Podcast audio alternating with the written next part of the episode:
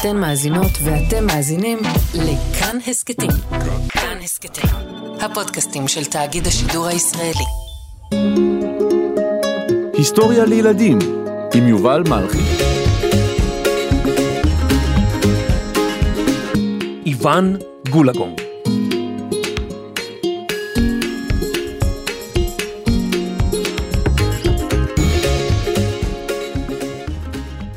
שלום ילדים, שלום ילדות. בעבר סיפרתי לכם על כדורגל וכדורסל, והיום אני רוצה לספר לכם על טניס. אתם יודעים, המשחק הזה עם המחבט, והכדור הצהוב, והרשת באמצע המגרש. אבל אני לא רוצה סתם לספר לכם על טניס, הספורט, אלא על טניסאית מיוחדת ממש. יש לה גם שם קצת מוזר, איוון גולגונג. בטוח ששמעתם עליה, נכון? לא? לא שמעתם? אז הכנתי לכם סיפור מרתק במיוחד. ובסוף גם אספר לכם למה כדורי טניס צהובים. יש לזה סיבה. רחל, בואי נתחיל.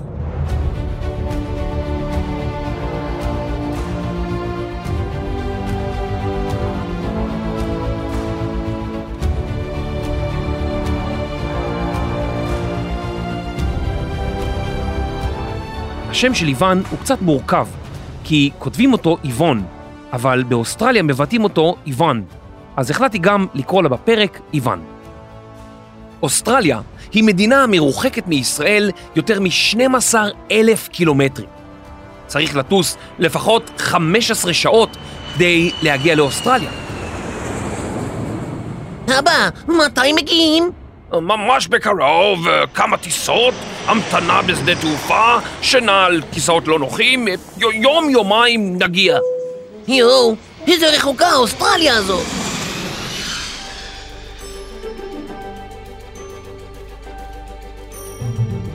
אוסטרליה היא לא רק מדינה, אלא גם יבשת נפרדת, וגם אי, כי היא מוקפת בים.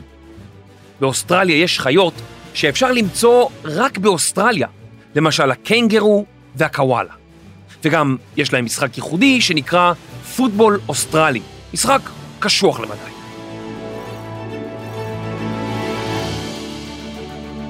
האוסטרלים אוהבים מאוד ספורט, ולמעלה ממיליון אנשים באוסטרליה משחקים טניס. אחת מהן היא איוון גולגונג. איוון גולגונג נולדה בשנת 1951 בכפר מבודד בשם ברלן באוסטרליה. איוון הייתה הבת השלישית מתוך שמונה ילדים, והיא נולדה למשפחה ילידית אבוריג'ינית. זאת אומרת ששושלת המשפחה שלה חיה באי באוסטרליה, לפני שהגיעו לשם הכובשים האירופים. האבוריג'ינים הם עם ילידי, שיש לו 500 שבטים שונים ו-25 שפות שונות. אנשיו הם לרוב אנשים שחומי עור ששימרו תרבות עתיקה, כיוון שהם לא הכירו עמים אחרים ולא הושפעו מתרבויות זרות. עם השנים, האבוריג'ינים התערבבו עם האירופים, וחלקם הפכו אבוריג'ינים עם עור בהיר יותר, כמו איוון שלנו. משפחתה של איוון הייתה משבט שנקרא וירג'ורי, ואיוון גדלה באוסטרליה בתקופה שבה הייתה גזענות והגבלות רבות נגד הילידים. באותה התקופה, אנשים רבים חשבו שעדיף לקחת ילדים ילידים ולהעביר אותם למגורים עם משפחות לבנות, כדי לתת להם חינוך נכון יותר. אמה של איוון פחדה שיקחו את ילדיה ממנה, ולכן, אם הגיעה אל כפרה מכונית חדשה ולא מוכרת, אמה של איוון הייתה שולחת אותה ואת אחיה להתחבא. באחד הימים, איוון קרא סיפור קומיקס על נסיכה צעירה שהתאמנה ושיחקה טניס, עד שיום אחד היא הגיעה למקום קסום בשם ווימבלדון, ושם ניצחה הנסיכה בתחרות. איוון אהבה את הסיפור, אבל האמינה שזהו סיפור דמיוני. לאחר שנים היא גילתה שווימבלדון הוא מקום אמיתי באנגליה, ושבו נערכת תחרות טניס חשובה כל שנה. איוון התפלאה כי מעולם לא שמע על ווימבלדון, ובלילות החלה לחלום שהיא הנסיכה על מגרש הטניס. הנה, עכשיו אני חובטת! הנה, הסתכלו! אוי, רגע, נפל לי הכתר! רגע, אני צריכה לתפוס את הכתר יותר טוב, רגע, הנה, ככה, או, תופסת אותו עם סיכה, כן. הנה, עכשיו חבטה! backhand, forehand, קבל serve, קבל... אוי, רגע, הכתר נפל לי, אוף, הכתר הזה מעצבן. זה קשה להיות נסיכה ולשחק טניס באותו זמן.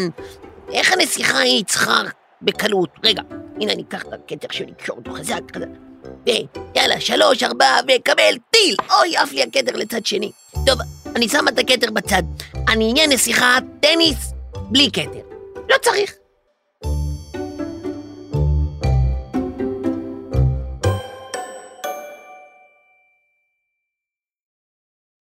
הכפר שאיוון גדלה בו היה חקלאי, והם היו המשפחה הילידית היחידה בכפר.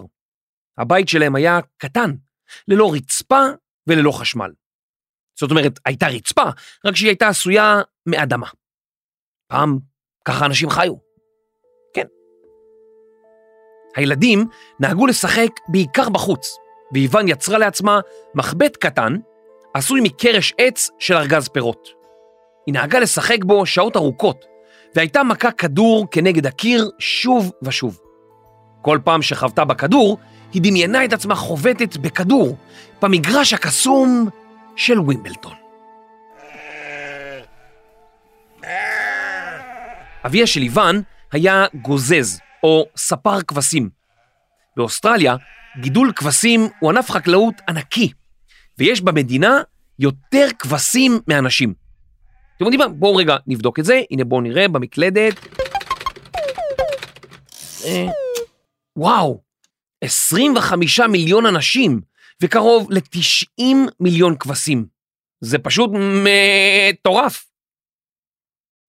אנחנו יודעים שתרבויות רבות השתמשו בצמר לכל מיני צרכים. מצמר היו מכינים בגדים, שטיחים ואפילו אוהלים. היוונים והרומאים נהגו לרפד את הקסדות שלהם בצמר, והוויקינגים תפרו מפרשים מצמר שהיו עמידים במים ואפשרו להפליג במהירות גבוהה יותר מאשר עם מפרש רגיל. אביה של איוון היה גוזז מעולה, וסיפרו עליו שהוא גזז 100 כבשים ביום אחד. ביום אחד.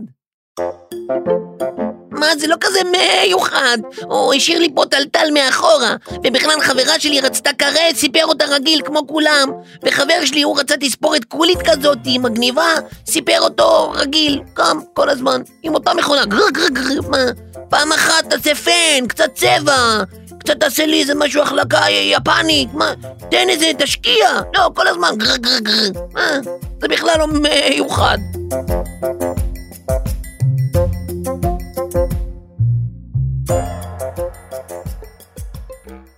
בכפר הקטן של איוון היה מגרש טניס, וילדים רבים נהגו לשחק שם. אבל רק ילדים שלא היו ילידים אבוריג'ינים, זאת אומרת, ילדים לבנים. באותם ימים נאסר על ילדים ילידים לשחק בחוגי טניס עם ילדים אחרים. ולכן איוון נהגה להציץ דרך חור בגדר על שחקני הטניס ששיחקו במגרש בכפר מגוריה. יום אחד, שחקן בשם ביל קורצמן שם לב שמישהי מציצה אל עבר המגרש דרך חור בגדר. הוא ניגש אליה ושאל אם תרצה להיכנס למגרש, לשחק. השחקנים שהיו שם נדהמו מכישוריה, והצליחו להשיג אישור מיוחד עבורה, כדי שתוכל לשחק במגרש, למרות שהייתה ממשפחה אבוריג'ינית, ילידית. איוון למדה את החוקים, החלה לשחק, ועד מהרה התגלה שהיא הייתה שחקנית טניס מלידה. היו לה חבטות מצוינות, היא הייתה זריזה, והיא גם רצה מהר. אנשים החלו לדבר עליה בהתלהבות.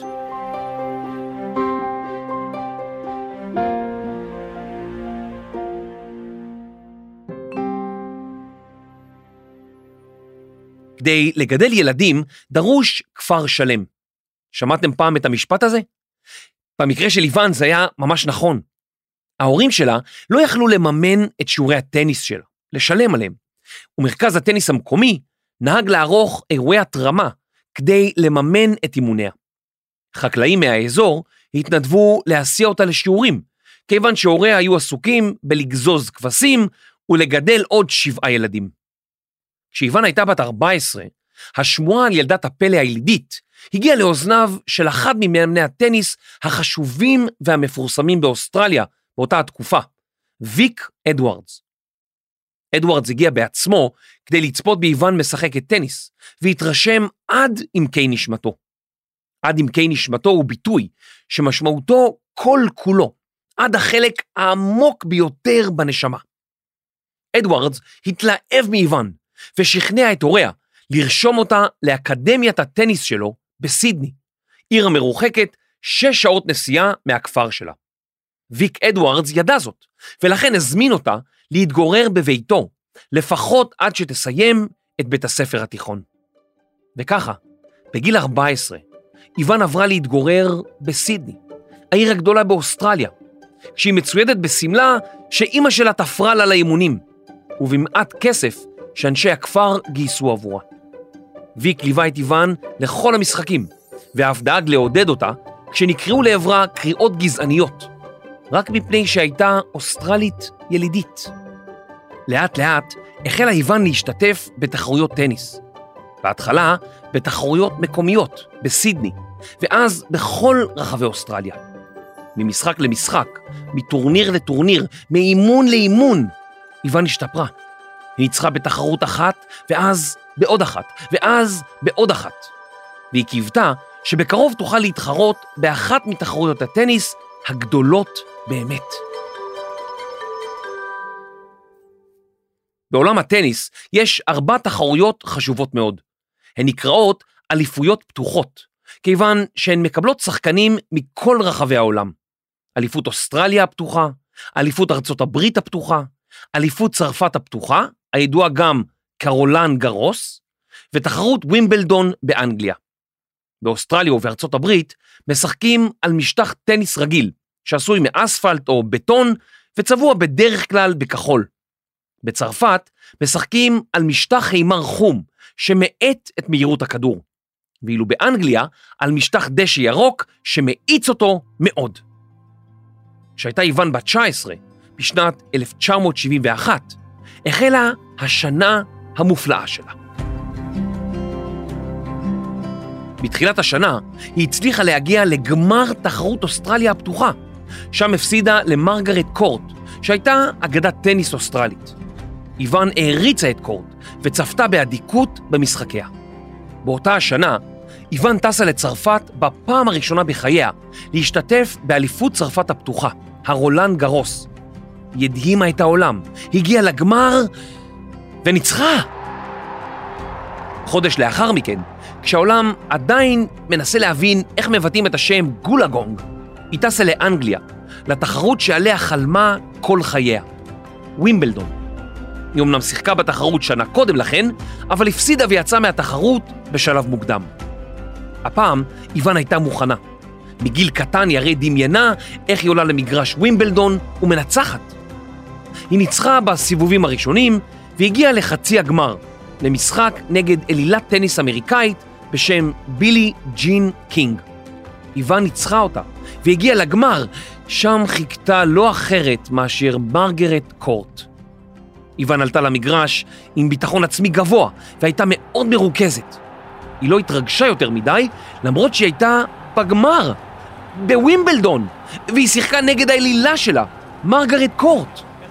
באותו משחק, איוון זכתה בטורניר ווימבלדון, בפעם הראשונה בחייה. איוון עשתה היסטוריה.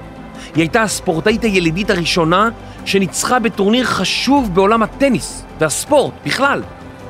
בעת שהוענק לה הגביע, איוון הבינה שהיא הצליחה להגשים את חלום הילדות שלה. החלום שהחל בסיפור על נסיכה וכדור טניס.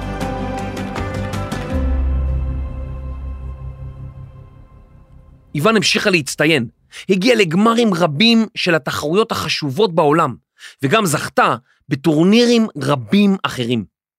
היא זכתה בתחרות אוסטרליה הפתוחה ארבע שנים ברציפות. בשנת 1975, כשהיא בשיא הקריירה שלה, איוון התחתנה עם רוג'ר קולי, מי שהפך גם למאמן הטניס החדש שלה. השניים עברו להתגורר בארצות הברית. איוון בחרה להוסיף את שם משפחתו לשמה, ומאז נודעה בשם איוון גולגונג קולי.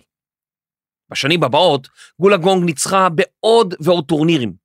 הגיעה פעמים רבות לחצי גמר וגמרים של הטורנירים הגדולים, וניצחה מאות משחקים. בשנת 1976 איוון דורגה כשחקנית הטניס מספר אחת בעולם. ואז, כשאיוון שלטה בעולם הטניס, היא החליטה לכבוש פסגה אישית משלה, והביאה לעולם את בתה הבכורה, קלי. לא מעט ספורטאיות מקצועיות פורשות על מנת להקים משפחה. קריירה בספורט מקצועני היא עניין תובעני למדי, בייחוד בטניס, כיוון שהשחקנים מתמודדים מדי שנה בטורנירים ברחבי העולם כולו. כדי להצליח כספורטאי או ספורטאית מקצוענים, יש להתאמן כל יום שעות ארוכות, להקפיד מאוד על תזונה ולהשקיע שעות רבות באימונים ובהכנה לתחרויות. קשה גם להיות ספורטאי מקצועני וגם אבא או אימא. למרות זאת, וכבר בהיותה אימא לקלי, החליטה איוון להתחרות בווימבלדון פעם נוספת. זה קרה בשנת 1980. היא נרשמה לווימבלדון נחושה בדעתה להראות לכולם שגם אמהות יכולות לשחק טניס. איוון הגיע לרבע הגמר, משם לחצי הגמר, ואז לגמר, נגד אגדת טניס נוספת בשם קריס אברט לויד. איוון ניצחה במערכה הראשונה 6-1, בשנייה התאמצה יותר וניצחה 7-6. שוב פעם, איוון זכתה בטורניר ווימבלדון, והייתה לאימא הראשונה שמנצחת בטורניר. איוון עצמה החשיבה את הניצחון הזה כאחד הניצחונות החשובים בקריירה שלה, ואמרה, אף אחד לא ציפה ממני לכלום, אז היה ניצחון מתוק במיוחד. ווימבלדון של שנת 1980 היה התואר הגדול האחרון שבו זכתה איוון, ובשנת 1983 היא פרשה מטניס מקצועי. איוון גולגונג זכתה ביותר מ-120 תארים בקריירה המפוארת שלה, גם ביחידים וגם במשחקי זוגות, שבהם שני שחקנים מתחרים נגד שני שחקנים אחרים. לפעמים בנות מול בנות, ולפעמים מעורב, בן ובת נגד בן ובת. איוון הייתה לאגדה באוסטרליה ומחוצה לה. זה פשוט מטורף. אני זוכר שהיא הייתה ילדה קטנה ו- ועוזרת לאבא שלה לספר אותנו. כן, זה משוגע שהיא הפכה לכוכבת. ועוד היא זכתה בכל כך הרבה גביעים, זה סיפור פשוט מרתק. מה, מה זה? גם אני רוצה לספר סיפור. אי אפשר, היום רק כבשים. קיש את החתול,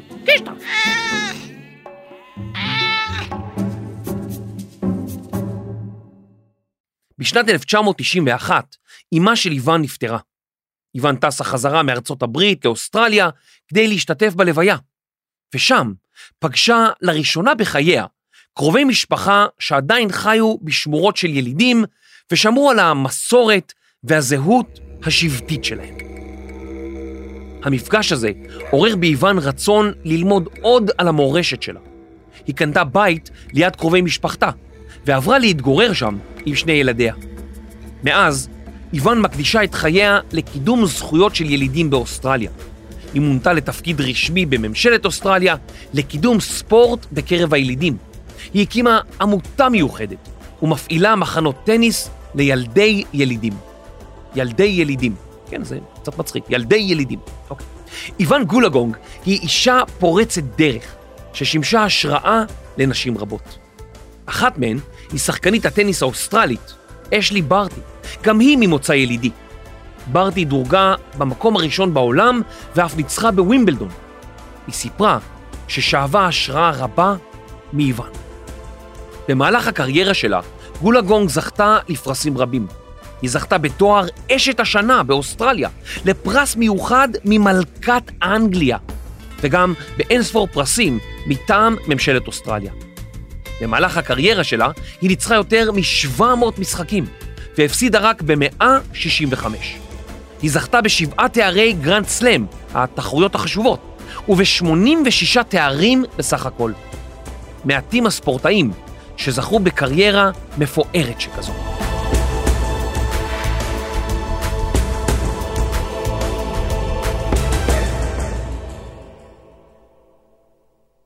ודרך אגב, אם פעם שאלתם את עצמכם, מדוע כדורי טניס צהובים? יש לזה סיבה טובה. פעם כדורי טניס היו לבנים או שחורים, ושיחקו איתם לפי צבע המגרש. בשנת 1972, הפדרציה, או ארגון הטניס הבינלאומי, מצא שהכי קל לצופי טלוויזיה לראות כדורים בצבע צהוב. ומאז זהו צבעם. מגניב, נכון?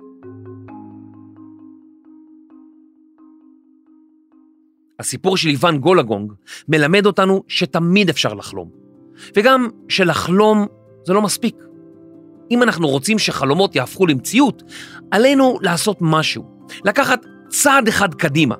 למשל, אם אנחנו חולמים לצייר, זה לא מספיק לחלום. צריך לקחת דף וטוש או צבע, לראות איזה סרטון קטן ביוטיוב, להתחיל לעשות צעד אחד קטן קדימה. במקרה של איוון גולגונג, היו אלה שנים של אימונים מפרכים, שהפכו אותה לאלופה. טניס הוא משחק נהדר. אתם יכולים לשחק רק עם כדור טניס, להקפיץ ולתפוס. אפשר גם ללמוד להקפיץ כדור על מחבט, ואפילו לשחק במגרש טניס. קל מאוד להתחיל לשחק, ותוך זמן קצר תהיו הרבה יותר טובים. טניס זה קל, הבעיה עם טניס היא הניקוד. וזה קצת מסובך. במשחק טניס משחקים במשחקונים, מין משחקים קצרים. בכל משחקון טניס נדרש השחקן להשיג ארבע נקודות. בנקודה הראשונה השחקן מגיע ל-15 נקודות, בשנייה 30, בשלישית 40, והאחרונה היא הנקודה שמסיימת את המשחקון.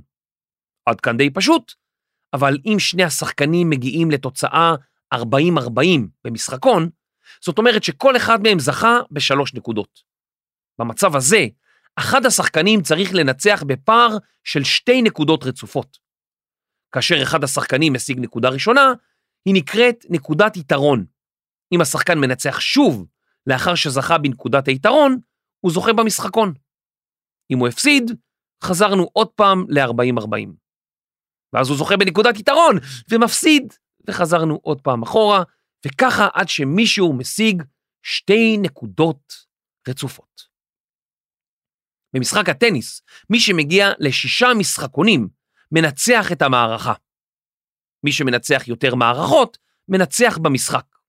וגם כאן יש עוד כל מיני חוקים קטנים. לפעמים בטניס משחקים הטוב משלוש מערכות, ולפעמים הטוב מחמש מערכות. ילדים, נרדמתם? חלומות טניס נעימים.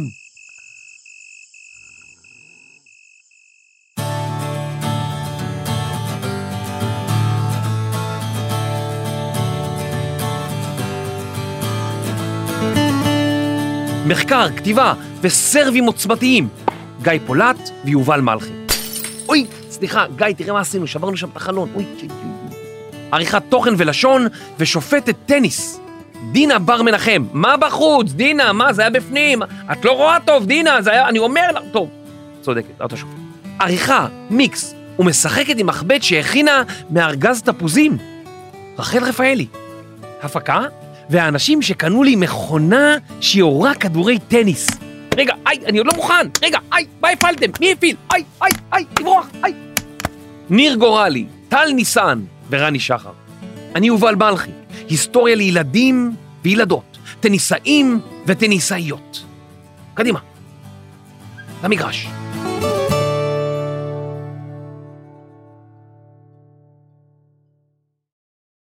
היי, תודה שהאזנתם. אני ממש אשמח אם תדרגו אותנו בספוטיפיי ובאפל ותשאירו תגובה, זה משמח אותנו מאוד. נשמח לראות אתכם גם בקבוצת הטלגרם שלנו, היסטוריה לילדים, שם תוכלו להציע הצעות ולשמוע מה חדש. פרקים נוספים של היסטוריה לילדים ניתן למצוא בכל יישומוני ההסכתים, באתר וביישומון כאן, וגם ביישומון כאן ברכב. תודה.